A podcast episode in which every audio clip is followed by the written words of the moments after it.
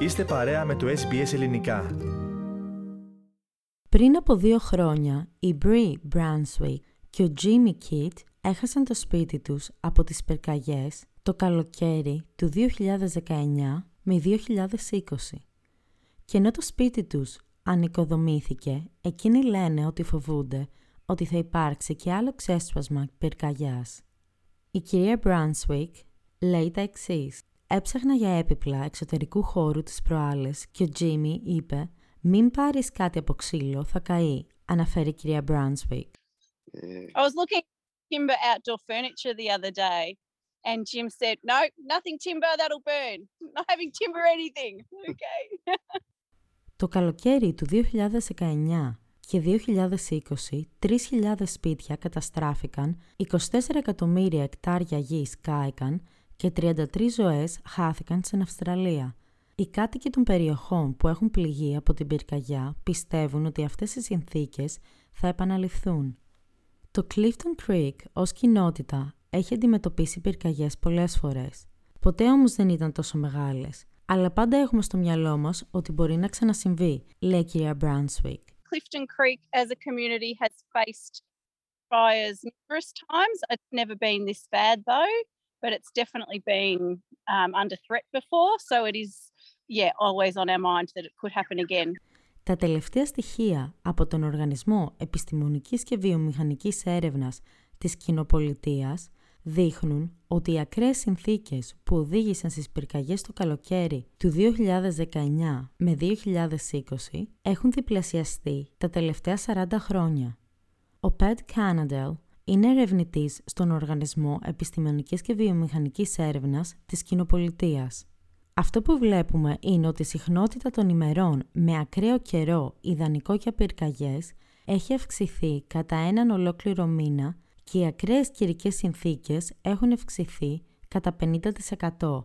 Άρα η σημαντική αύξηση που έχει σημειωθεί τα τελευταία 40 χρόνια θα συνεχιστεί στο μέλλον, τονίζει ο κύριος Κάναντελ. So what we see is that fire weather has actually increased by an entire month and uh, extreme fire weather has increased actually by 50%. 50% is really that extreme fire of, you know, the, the black summer.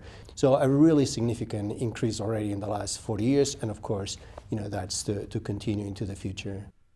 Ο ερευνητής επιβεβαιώνει ότι οι συνθήκες για τα ακραία αυτά καιρικά φαινόμενα αυξάνονται ταχύτερα στην Αυστραλία έναντι του παγκόσμιου μέσου όρου. Υπάρχουν μερικά μέρη παγκοσμίως όσον αφορά τις γρήγορες αλλαγές στις καιρικές συνθήκες.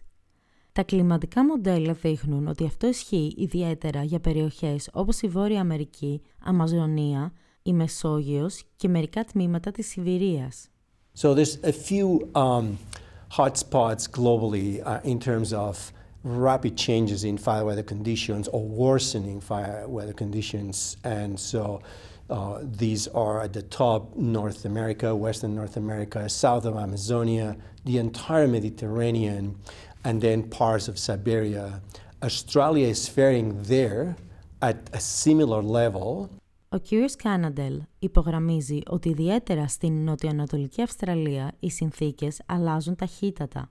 Είναι δύσκολο το γεγονός ότι στην Αυστραλία από χρόνο σε χρόνο έχουμε τεράστια κλιματική μεταβλητότητα, που μερικές φορές κάνει τον εντοπισμό των προγνωστικών μοντέλων λίγο πιο δύσκολο. Ωστόσο, είδαμε ήδη στο παρελθόν ότι θα υπάρξει μια αυξανόμενη ένταση των δασικών πυρκαγιών στην Αυστραλία τα τελευταία 30 χρόνια, με περίπου 50.000 επιπλέον εκτάρια να καίγονται τυσίως τα τελευταία 32 χρόνια, αναφέρει ο ερευνητής. So there's a few um, hotspots globally uh, in terms of rapid changes in fire weather conditions or worsening fire weather conditions. And so uh, these are at the top North America, Western North America, south of Amazonia, the entire Mediterranean, and then parts of Siberia.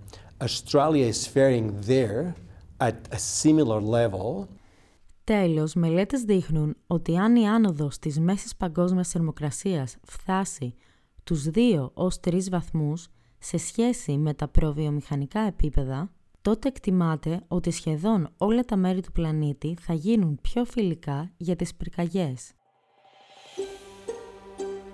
Θέλετε να ακούσετε περισσότερες ιστορίες σαν και αυτήν; Ακούστε στο Apple Podcast, στο Google Podcast, στο Spotify ή οπουδήποτε ακούτε podcast.